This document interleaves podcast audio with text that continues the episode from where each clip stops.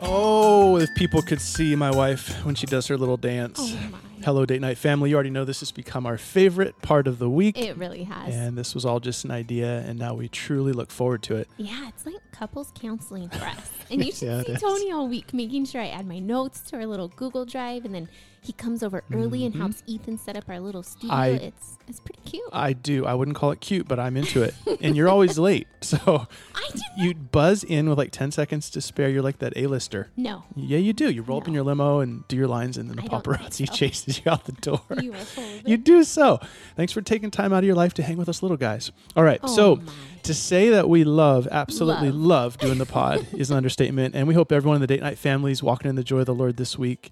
Uh, we did want to say another quick thank you to everyone who sent in questions this past week. We are going to get to a few of those here in just a second. Yes, and for all the questions and reviews, we absolutely love We hearing do. from you. We love. Do we say love enough? I think we Uh-uh. did. It really is One fun. All right. Well, hey, let's roll it. Ethan.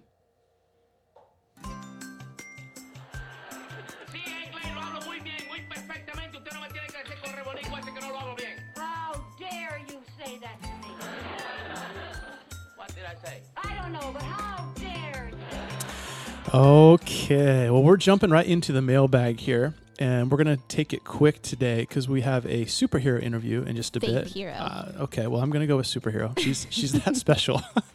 mailbag time. Let's go ahead and cue the Jeopardy music. We're going to go ahead and get that Q&A going. Everyone this last week sent such incredible questions. So we're going to move fast and try to see how many we can cover. Awesome. So the first one is from B Family Adventures. Hashtag Be Family Adventures. Mhm. Yep. Maddie, age five. And it says, Mom, can you please ask Pastor Tony why I don't read my Bible at church? Okay, Maddie, I love that. Thank you for your question. The reason you don't read your Bible at church, well, I'm guessing because you're age five, it's partly because you haven't learned to read the Bible yet. Um, but very soon you will, and you're going to find, I promise, that God's word is super special. The Bible tells us about God's Son named Jesus and how he came to earth so you could know God and spend eternity with God. So the big thing right now is to make sure mom and dad are reading the Bible to you. So ask them tonight, go find them and say, Mom and Dad, will you read the Bible to me? And I know that they'll want to do that. Mm, so here's a good one from hashtag with love Jillian. Jill, is it Lancourt? I think so. She says, Should wives ask for date nights or allow their husband to plan and lead? That is such a good question, Jill. I'm going to answer for the brothers first, and then, sweetie, you can jump in on the ladies' side. So, ladies, plug your ears on on this one, or promise not to elbow him with this. That's always the hard part when you know if you're both listening. Um, I understand, brothers, that you're at work and you're serving at the church and you're raising your kids, but let me try to keep it real. Your wife has a love tank, and if you make regular fill ups, her engine will run for a long time and it'll bless you in more ways than one. But if the tank runs empty, it can be hard to jumpstart. And I'm going to talk about this just briefly from a human level. Obviously, you know, the joy of the Lord is our strength, and as our lives are immersed in Christ, we're going to grow closer to one another on a spiritual level. But just practically speaking, she she does have at least on an emotional level a love tank, and that that can start to feel empty. So, for example, that's one of the reasons the world depends so much on Valentine's Day or anniversaries because the tank runs empty all year long, and then everyone tries to fill it up in one day. Um, but 10 years ago, uh, I learned a secret from John Wooden, the old UCLA basketball coach, where he said he wrote a love letter to his wife monthly on their anniversary. And he joked he never had to celebrate an actual anniversary because he wrote her a letter every single month. And I just want to say that works. On the 25th of every month, Bree gets her note. So fill the tank more often, and you'll be uh, amazed at, at how she runs. I am so thankful for you. Oh. But are you trying to get out of anniversary? Yeah, I don't have to buy you anything. I every month I give you your note. It's true, Yeah. it works. But um, okay, so I didn't even wo- answer the question though, technically. Well, then go. For I it. gave the philosophical reality that like, yeah, she needs you to be pouring into her. All that to say, yeah, you you, you want to take it on yourself, uh, monthly, weekly, uh, to be providing an opportunity for your wife uh, to be emotionally filled, to be spiritually led, and so that's definitely something that the man should be taking on. And from the woman's side, definitely let hubby lead, but do everything in your power, especially in the beginning, to remove blockades. Blockades meaning all the little details that make it hard to go out. And his blockades will be different than yours, like the old book, Spaghetti and Waffles. Women are mm. like noodles, where our thoughts and relationships all intertwine, but men tend to be like waffles, where they compartment and toolbox things individually. So take care of all the things that would slow him, like picking a night where he's least stressed from work, or scheduling mom to babysit, or setting aside a little money and texting an emoji heart to suggest a little surprise when he gets Ooh, home. a surprise. Oh, dear. Yes. we know you love talking about surprises. I think um, that, that, that if we had to put all that in a nutshell, Jill, it would just be, yeah, definitely. You want him to be taking the lead on that. But if there's anything you can do uh, to try to make it easier on him, you know, do it.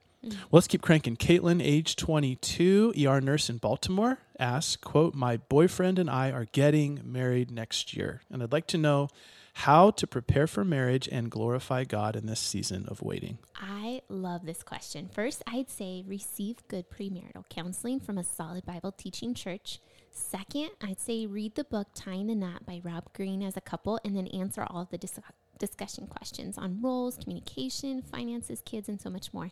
But the most important thing is to memorize scripture about being a godly wife. Psalm 119.11 says that when we hide God's word in our heart, it helps us to not sin against God. So having Proverbs 31, Ephesians 5, Colossians 3, or Titus 2 in your heart to help is the absolute best thing you can do. You mentioned Proverbs 31. You did that in our first year. I did. You'd memorize that. Yep. yes, it was, yeah. All right, last question, and we're going to go ahead and leave this one anonymous. Um, she says, for obvious reasons, she says, I struggle with anger. I'm like a bomb. And when I fight with my husband, it just explodes. Any tips? Mm. Sister, I could say I could relate first and foremost. When Tony and I first got married, I could explode like explode, Explode. explode. and let me just direct you to a great book. Let me just bring people into this story. So, like, a lot of times people may not know like where we've came from, right? Mm-hmm. So when we first got married, we we we had times where I mean, you remember when like we would be at odds and you would be in the closet Yes. sitting on your pile of clothes. Yes. Remember that? Yes. And then we'd we'd have we would have Sobbing. sobbing, like literally in the walk-in closet, and there's a pile of clothes, and you're just sitting in there with the door shut. Probably because I haven't done my duties as a wife and put our clothes away. well, there's weeks. yeah, we, we, we didn't do laundry either, but, but I think also it just goes to show like how how broken the cycle can be, Mm-hmm. where I'm not loving you and serving you and sacrificial to you, and then you know you're not respecting and, and submitting to leadership, and before we know it, it's just broken. Yes. just absolutely broken. So, uh, all all that to say to this sister, we get it. We have been there. Yes, definitely. And I would say a great book by Robert Jones called Uprooting Anger. And here's four steps I work through. Uh, first is studying the word. I need to say what God says about my anger uh, because we all find ways to justify our anger by saying things like, I'm not angry, I'm just frustrated. Or, but anger is an active response, meaning it's not something I have, it's something I do. And I need to be honest with myself when sinning. Second is confessing my sin. Sometimes I'll toss out an apology, but never really come to grips with how evil I've been, or even try to blame Tony or the kids. But real confession is truly acknowledging what I've done and asking others to forgive. Third, commit to a new way. I try hard to memorize verses about what God wants from me in the future. What Bible verses can I memorize to reframe my thinking, or where can I go to cool off before responding? Um, another question is what new habits can I insert into my daily routine? I love this one. And then lastly, change. It sounds obvious, but I've found often I know what God wants, but I don't live it out. I'll talk a lot about the what, but not ask people to hold me accountable for the how. It can even be helpful to ask your spouse, family, or even church group to hold you accountable.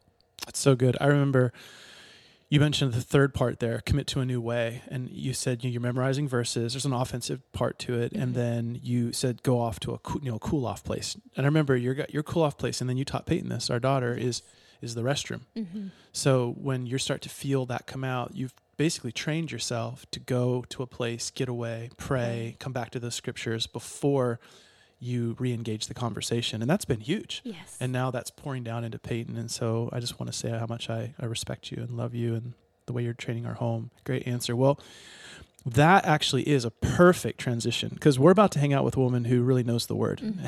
and I'll be honest, I was a bit tongue tied for this interview. It's been a long time since I felt nervous in, in casual conversation. Just that Susan has been such a role model and lived such an exemplary life that there's just a respect like no Mm, other. Well said. And I think our date night family is going to be equally touched as Susan Heck was a pastor's wife for 46 years, has published multiple books, speaks to women literally across the country. And get this, she has memorized the entire New Testament. and is working on the old, right? So without further ado, yes, let's spend time with this woman of God. Here she is now.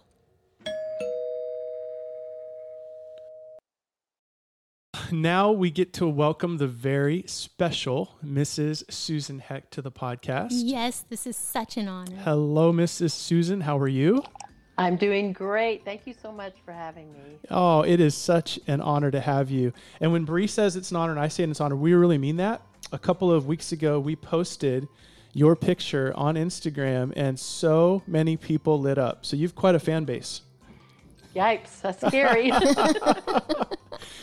Yeah, well, for the date night family, this is going to be a lot of fun. So let's do some introductions, and I'll have you do it, Sweetie, because you had the chance to meet Miss Mrs. Susan last summer, right? I did. Yes, absolutely. Yes, Susan, we had the chance to meet at the conference this last summer, and you blessed us so much. I had already heard about you from Aaron Coates. So for Peyton and I, it was like meeting a hero of the faith. We were so excited. Hero of the faith. that's pretty. That's humbling. Mrs.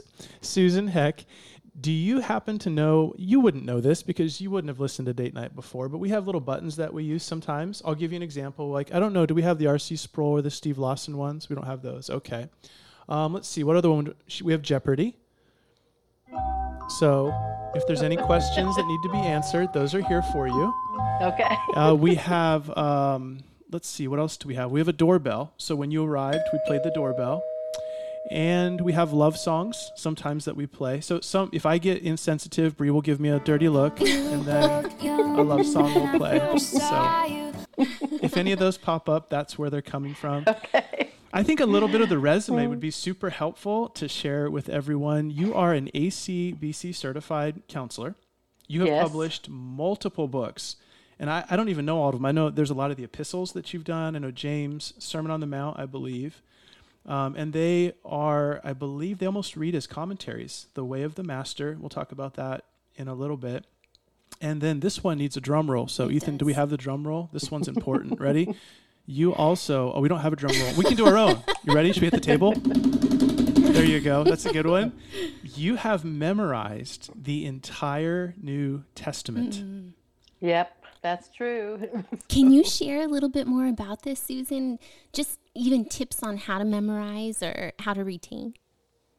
Well, um, when I met my husband, he had most of the New Testament memorized. And so he encouraged me to uh, begin that process. And so he shared with me his method when I was 18. And I memorized the epistle to the Colossians in hopes that he would ask me to marry him, and it worked. So um, then How far I into really, Colossians did you need to get before the ring was imminent? Uh, pretty. I don't know. Not very far. so, um, anyway, then um, I didn't become a genuine believer till about thirty, even though I thought I was a Christian. So at thirty, I picked up that habit again, and so I finished the New Testament about probably about four years ago, and so I'm working my way through the Old Testament now. So really, it was due to his encouragement, and I just saw the benefit of it uh, as I began to memorize God's word, and I thoroughly have enjoyed it. It's my, I think it's my favorite spiritual discipline. So meditating on God's word is just such a joy. So I'm kind of addicted in a good way. So Well, what a beautiful thing to be to be addicted to. And Yes. You have a testimony, and you, you referred to this um, just a moment ago that many others, I think, will sympathize with, especially with the way evangelicalism has went and people being brought up with confessions of faith that may not be a possession of faith. Are you willing to kind of take us back into those early years? What part of the country did you grow up in? And then I believe your dad was a pastor. Yep, I grew up in Oklahoma. My dad was a minister, uh, graduated actually from Moody Bible Institute back when that was a good school to go to to learn the Bible. And so he was a great expositor of scripture, um, but believed more in a decisional regeneration. Uh, so at five, I got saved and baptized because I didn't want to go to hell. And at 13, I got saved and baptized because I'd been to a youth camp and had gotten emotionally charged over a message I heard. And then at 18, I was in a car accident that should have taken my life. The highway patrol, uh, I was driving and the car rolled several times in a ravine. I ended up upside down in the back seat. And if I'd had my seatbelt on, um, the highway patrol said I would have been killed. Uh, I had just taken the seatbelt off, providentially, don't know why. And so that was God sparing me at the age of 18. And so I got saved and baptized again. Uh, went off to Moody where I met my husband. Phil Johnson was his roommate and introduced us. And um, Phil went to my dad's church, and uh, my dad had baptized Phil Johnson. And so he said, My pastor's daughter is getting ready to come and I want you to missionary date her because she tends to get in with the wrong crowd. so anyway, that's how I met Doug. And uh, so the night before the wedding, he almost called the wedding off. He began to see things in my life that were questionable to him. I had a terrible temper, uh, just things that he was beginning to wonder. But anyway, we went ahead and got married.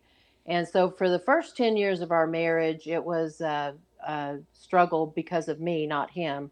He was a very patient husband.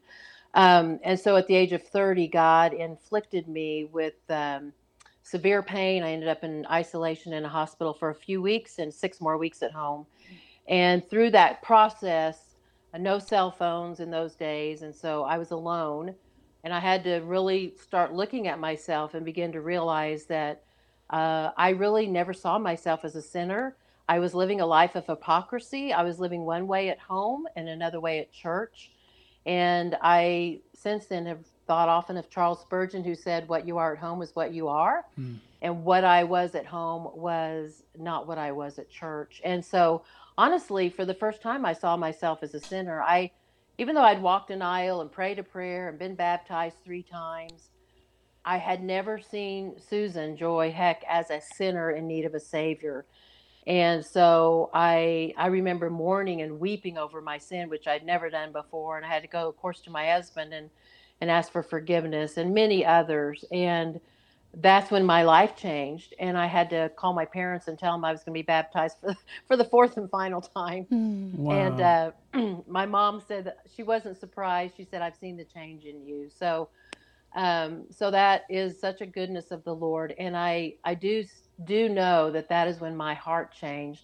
And the things that I used to do because I had to started becoming a delight. Mm-hmm. And the things that I used to love, I now hate. And so there's definitely a change uh, when one gives their life up to the Lordship of Christ, no longer a slave to sin, but a slave to righteousness. So I'm very thankful. Wow. I have a heart for women who are brought up in the church but don't know Christ and so that's kind of the, wow. the short of it. and so. are you willing to take us back a little bit if I probe just to, for a moment there? When you mentioned, I heard a little bit of an accent. So is that Oklahoma? Is it Oklahoma that you're from? Probably, yes. Uh, okay. I'm from Oklahoma, yeah. yeah. I could hear a little bit of that. So you guys, you're in the middle of the country. Mm-hmm. Your daddy's a pastor. And what was that like when you did go back to, to mom and dad? Because some of us have had those conversations and they, I know personally can be a little bit uncomfortable when you shared with them, "Hey, I think I'm I'm truly regenerate now. Um, I think that my other baptisms were not uh, were not you done post conversion." How did that conversation go? It went very well. My dad said, actually, I was surprised. He said, "Honey, the same thing happened to me." And mm-hmm. then my mom said, "I'm not surprised. I've seen the change in you." So it actually went far better than I expected. so sure. Um, anyway, wow. and yeah, so it went well. There wasn't any tension, or they were just very happy for me, and life went on. Now they're both gone, but yeah, so it was it went well. It went what was well. that like in the marriage with Doug? When well, you you meet around Colossians, Colossians one one, he married you right away. Now you come back, you're regenerate, you're transformed, you're being sanctified. You said you were partly or, or most of the problem in those early years. What happened in the marriage? Is it okay if we if we pry a little bit? Sure, I'm an open book. So Yes, um, I began to realize I needed to put off anger. And so that was something I began to work on, learning how to talk to him, learning how to open dialogue instead of shut it down, uh, learning how to speak to him in a respectful, gracious way. So I had to learn that. That was very, that helped my marriage a lot, along with learning to come under his authority. I was not a very submissive wife. And so I began to uh, realize that that was God's will for my life. Uh, even though I had a good role model in my mother, I just wasn't going to have anyone tell me what to do. So I began to come under his submission and saw that as so freeing and liberating and a joy to have his headship. That's one thing I miss now that he's gone. It's been a year uh, last week since he passed. And uh, I miss that protection. I miss his headship. I miss his wisdom. And um, I, I think that's so valuable. Women don't realize what a blessing that is to have a husband um, and so uh, it changed our marriage completely. And we started, uh, my husband planted three different churches. And um, so to shepherd together was such a joy. And to uh, be in the ministry with him and help him shepherd the flock, shepherd the women. So we began, our relationship really began to bind together uh, very closely. We became good friends, you know, best friends, mm-hmm. just sharing life. So it was great. And you have two children, seven I do. grandchildren, and you were baptized alongside for the, for the fourth time. You were baptized for the you know, the first time technically alongside your daughter. Is that correct? Yes, I was. She had just made a profession of faith mm-hmm. in Christ, so we were baptized together. Wow. And uh, yeah, so she's now a pastor's wife too. So wow. that's beautiful. Wow. Yeah. Would you share a little bit, Susan, about the pastor's wife's part? You know, what was maybe the hardest part or the best part? The hard, the hardest part for me personally was a lot of times feeling very lonely mm-hmm. in not having uh, somebody besides my husband to pour uh, my, you know, my burdens into. But in God's kindness about 30 years ago, he gave me two mentors who are still living. One's soon to be 90, the other one's 80. So they these women have both been discipling me for 30 years. Wow. And so I would say loneliness was the hardest because everybody wanted to wanted me to be their friend and but nobody wanted to be mine so so mm-hmm. to speak if you could say that and so um, i've always had a burden for pastors wives i know the heartache i know the the difficulty of seeing your husband uh, criticized unfairly, those types of things. So um, that was probably the hardest. Um, and what was your other question? What was the biggest blessing? Yeah, best part. Oh, I the best part was being a pastor's wife. Mm-hmm. I loved it. I absolutely miss it a mm-hmm. lot. Um, but I'm still pouring in to other pastors' wives. I'm discipling several pastors' wives right now also getting ready to host the first Shepherd's Wives Conference next year, along with uh, Martha Peace, Aaron Coates will be one of the speakers, and Lisa Hughes and Naphtali Pillage. And so I'm looking forward and hoping this can be an annual thing. Uh, even though I'm no longer a pastor's wife, I can now try to help other pastors' wives to see the joy of that role. It's such a privilege, mm-hmm. and and I do miss it a lot. But I'm content where I am right now. So that's and I'm shepherds. In I'm in Justin Peters' office, so that's you are. You are. yes, your label says Kathy Peters below your your face. Um, just in case anyone does ever see the, the video or the picture, this is not Kathy Peters. This is no. Susan Heck. no. Yes, let's clarify. Um, and then the Shepherd's Wives, just to make sure we kind of put that out there. That's at I believe is it Gary Gilley's church. It's it's Southern View, Southern View Chapel. Is that right? Yes. Okay, yes. that's coming up. What's the date on that? Uh, March 24th and 25th, 2023, Lord okay. willing. So, yep. Wow, how exciting. I think that's a good spot to make a turn. So, you mentioned Doug, you mentioned being a pastor's wife. Are you willing to take us into that story a little bit? Because obviously, God's still writing the powerful story and the legacy of, of both Doug and yourself. You guys were married for 46 years, and you've often called him not just your husband, you just mentioned it earlier, but your pastor as well. Can you tell us a little bit about Doug and then also, as you referenced earlier, kind of what happened during COVID and how the Lord took him? Sure. Um, Doug was a very unusual man. When I met him, he had the most of the New Testament memorized. In fact, this year I'm reading through both of his Bibles, and reading his notes. Um, he was a profound thinker. As Phil Johnson said at his funeral, Doug could go anywhere in scripture from his head and theologically as well. He he spent 16, 20 hours a day reading, uh, reading the Bible. He would try to read the Bible through three times a month. Um, he would read theology. He would read all kinds of books. He was just very, he was a very learned man, but he was a very humble man. He never thought him to be much of anything. And, but he was a faithful pastor. He loved his people. his people loved him. And I, I would say he led our churches with love and humility. Uh, he never lorded things over people. He didn't micromanage people. Um, he was just, he was a great father, great grandpa. His seven grandchildren are pretty much all teenagers now. They miss him terribly. Um, but he was a, he was really a great shepherd. And I think he was a master teacher. And uh, I learned so much from his preaching and uh, miss that too a lot.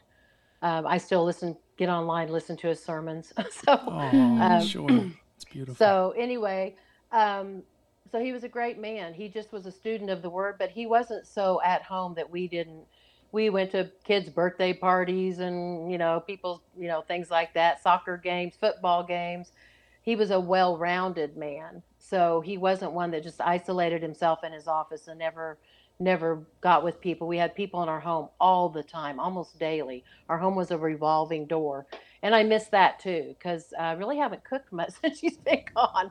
But but I used to cook a lot, and we'd have people in our home a lot for dinner, and just discipleship. We discipled couples and things like that. So um, anyway, that's the kind of man he was, and um, I loved it. He never micromanaged me either. He trusted me to run my days for the kingdom, and so I appreciated that. And we, I would say, we were partners in ministry. You know, uh, companions for the purpose of glorifying God, and I appreciated that. I, I really did.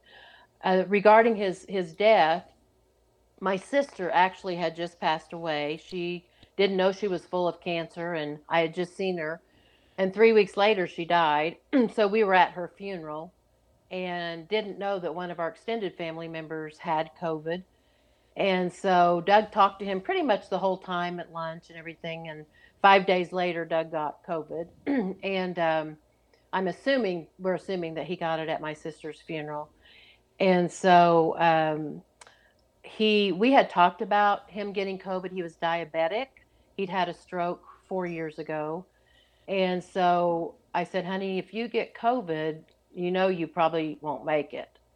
And he said, I know that. And um, I said, okay. Well, then when he got it, he got weaker and weaker every day at home to the point that five days into his COVID at home, he fell.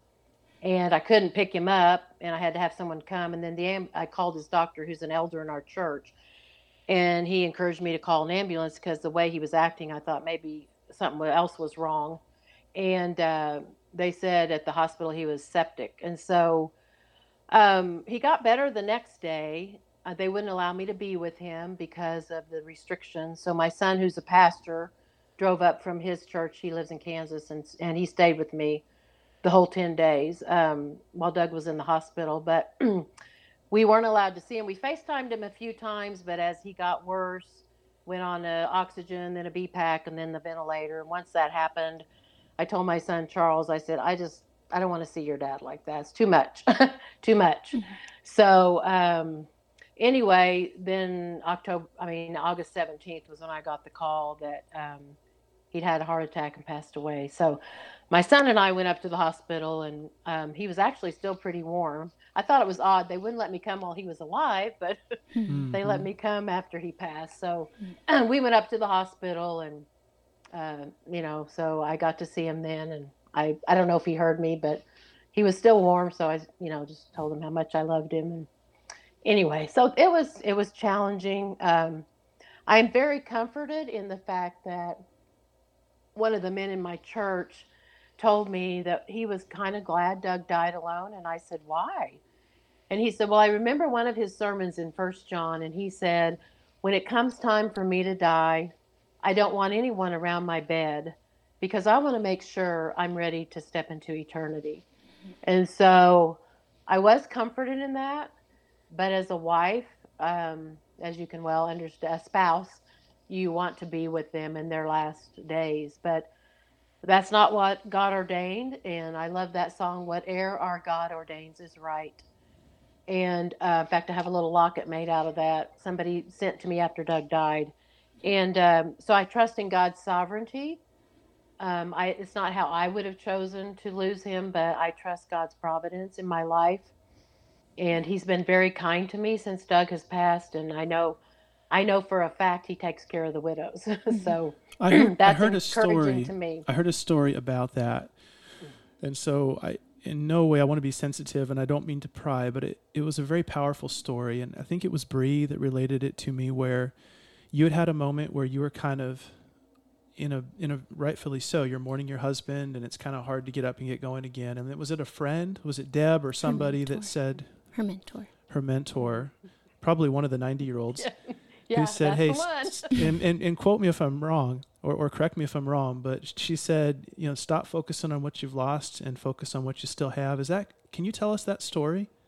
Yes, I um, was having. I I really was pretty. I'm. I don't cry much. I'm not a crier, but I was having a rough day on one Sunday at church, and it was hard to get used to coming to church without my husband. It was hard to not see him get up in the pulpit and preach. And one particular Sunday, I was very. I was pretty pretty upset and I went into the ladies' bathroom and I was emotional, which the ladies probably have never seen me cry, so they didn't know what to do. So I came back out and I sat in the back with that my mentor who's going to be 90. Her name's Carolyn, and she kind of patted me on the leg and she's basically, you know, like you need to buck up, but she she said you've got to stop thinking about what you've lost and you've got you have to stop thinking, start thinking about what you have now. So after that, I, I purposely every day started writing things every morning in my prayer journal about things I was thankful for instead of looking at what, you know, what I still felt I needed. And so that has helped me a lot. And I've continued to do that. It's a year later now. And I'm still writing things every day that I'm thankful for that God is doing. And it does help me to remain focused on his kindness to me. So, Mm, those Yep. are such powerful words. Since you've told me, they've resonated at least once a week in my mind in, in different times. And now, being a wife um, and widow of the word, how has the word sustained you? Oh my, it's been such a joy. I I'm so thankful that God uh, has allowed me to memorize so much of His Word, and so it floods my mind, you know, continually. And um, even when I reviewed the different books of the Bible I've memorized, this morning I was reviewing First Peter and Ecclesiastes and uh, Genesis one to fourteen. We're in chapter fifteen now, but just um, just is such a comfort and a and a joy and a delight. And so I I I can't I don't know what people would do about it without it, you know. It's it's good for us to be afflicted in that way that drives us not only to the word but to our knees. And I, I can honestly say too, it's not just the word that has been my comfort in my affliction, but it's been prayer. I I was telling Kathy uh, since God, since the Lord took Doug home, I think I pray more now than I ever have because I don't have him for guidance, for wisdom. I don't have my husband, but I have the Lord, and He is enough. And but it's you know, so my prayer life has changed a lot too, and so I'm thankful for that. I think about Anna praying in the temple night and day as a widow, and what a ministry she had there. So yeah. Amen. And she was able to see the salvation of the Lord. How would Yeah. you encourage young wives? They're listening and they're hearing your story, and you're an example for them of, of incredible faithfulness. How would you encourage them when they're back at the beginning of the journey? I would encourage them to be patient.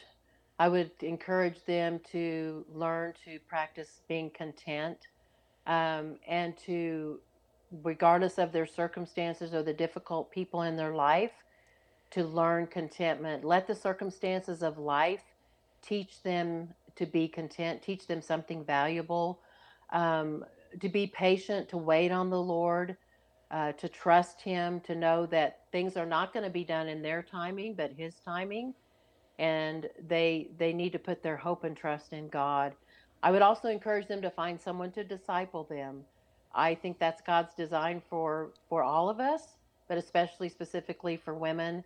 And I think it's imperative that every young woman have someone older and wiser to help her, to instruct her, to pray for her, to guide her. She can speak truth in ways that a husband cannot. And so uh, it's not that a husband can't reach, but sometimes it's difficult. So I think God's design is really good in the sense that uh, older woman can come alongside and, and help in some areas that maybe no one else can because she's gone through the crucibles of life and she's got something to pass on, hopefully, wisdom. And uh, so I would encourage her to do that as well. Would there be a special word that you would give to an insider counsel to pastors' wives, Susan? Yes. Um, boy, lots. How much time do we have? We have all the. It's it's it's you're Susan Heck, so our time is Go your time. Yeah. So for pastors' wives, I would encourage them to be a cur- encouragement, first of all, to their husbands and a support to their husbands. Uh, pray for their husbands. I one of my mentors said to me one time, "Who's praying for your husband?" And I said, "I don't know." And she said, "Well, you should be." And I said, "Oh yeah, I guess I should." So uh, I made it a habit to pray for my husband every day after that. Um, and so praying for him, letting him know, being there, rearranging your schedule for him. Um, I always tried to make sure that I was available when I knew Doug needed me and would cancel appointments in order to be there for him. So that was my priority. So I would say that's most important as a pastor's wife. Uh, secondly, I would say to her, don't take criticism too uh, too heavily. Take it for what it is. It's you will receive a lot of criticism as uh, in the pastorate. Your husband will be criticized. Your children will be criticized. You're going to be criticized. Many times it's unfairly, but take it to the Lord. He was criticized too. He was hated. He was misunderstood. And uh, don't let that ruffle your feathers. Don't become bitter at people.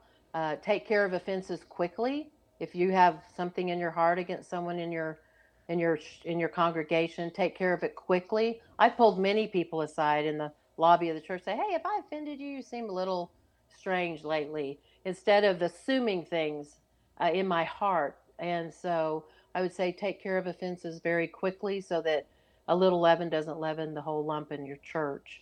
Um, and then I would say, you know, that expect loneliness. I I think that is a common problem for a lot of pastors' wives. But again, find a mentor. And if you can, find a pastor's wife, another pastor's wife that might be able to encourage and help you, uh, support. That's what we're hoping to to accomplish at this pastors' wives conference is maybe to group some pastors' wives together in similar areas geographically where they can connect and network together and maybe be an encouragement to each other uh, in the work of the ministry. So there's a lot of things I would tell pastors' wives. Read uh, uh, One with the Shepherd by Mary Somerville. That would be excellent.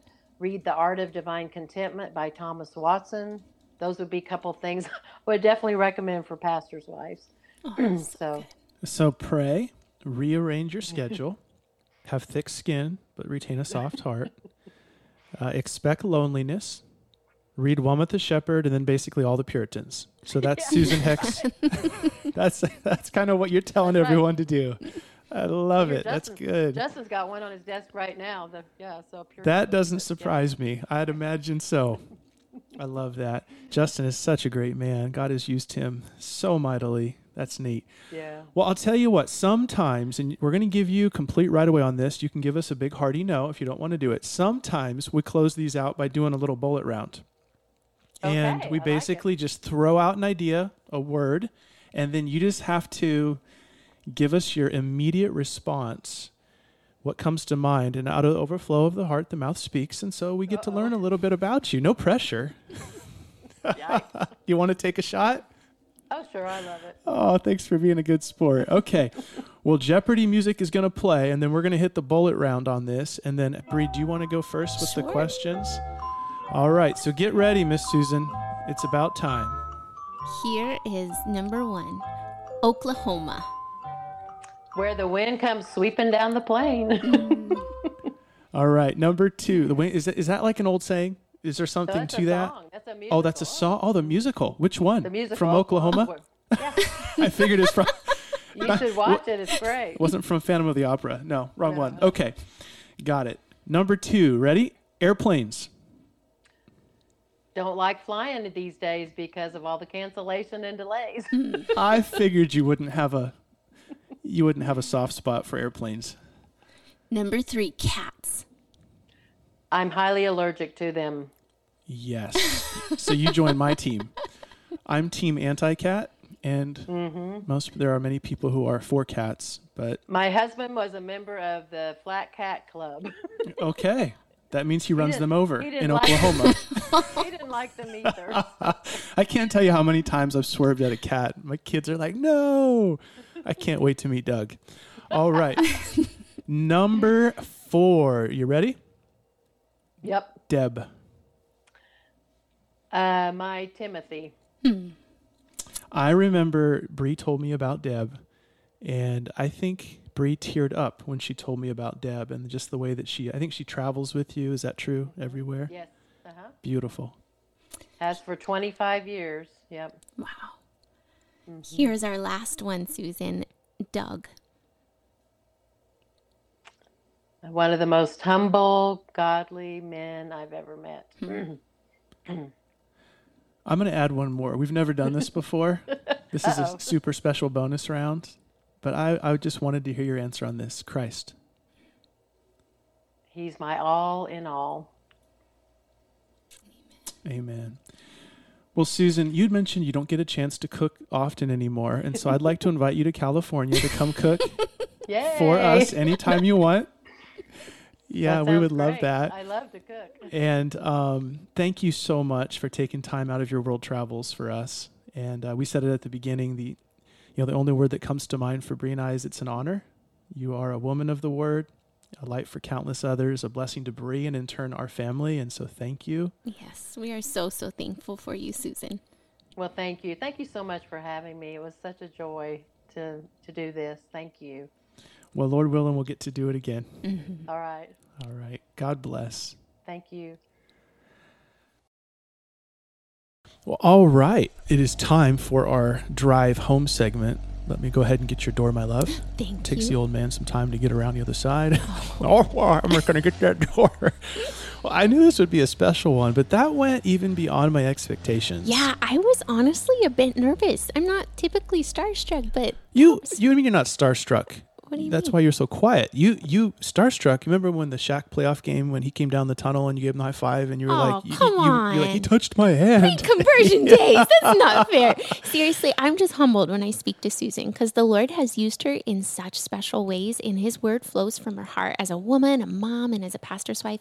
She provides a champion for all of us women to I follow. couldn't agree more. So, what would you say out of all of that? What was the big takeaway from Ooh, today? so many things. First, just the power of the word. My mind races over Psalm 119. I'm preserved according to thy word. I have my hope in the word, my portion in the word, just on and on. And that's what I love about Susan. When she speaks, the scripture bubbles mm, up from yep. inside. And also is her confidence. I sense a real fear of God, and she doesn't mince her words or speak in trivial matters. And obviously, her respect for Doug, even now after he's gone, she honors him and she speaks so highly of him. Uh, what about you? Yep. The same. The same. You mentioned Doug. I think she mentioned that Doug. And correct me if I'm wrong. He was in the Bible 14 to 16 hours a day by Mm-hmm. the end of his life, and reading the Bible multiple times in a year. Yet he was still a family man and hospitable to guests, and that just floors me. Mm-hmm. It, it humbles me to think of a man who, who got up early, stayed up late, not wasting time with TV and gaming and social media, but just immersing himself in the Word. Um, the other night, I was reading Marsden's biography on Jonathan Edwards, and that was the type of schedule he kept. His home was a beehive, uh, you know, because Sarah was running it, but he was adamant about 12 to 14 hours a day in the Word. And I actually think I'd call that the summary of this entire podcast.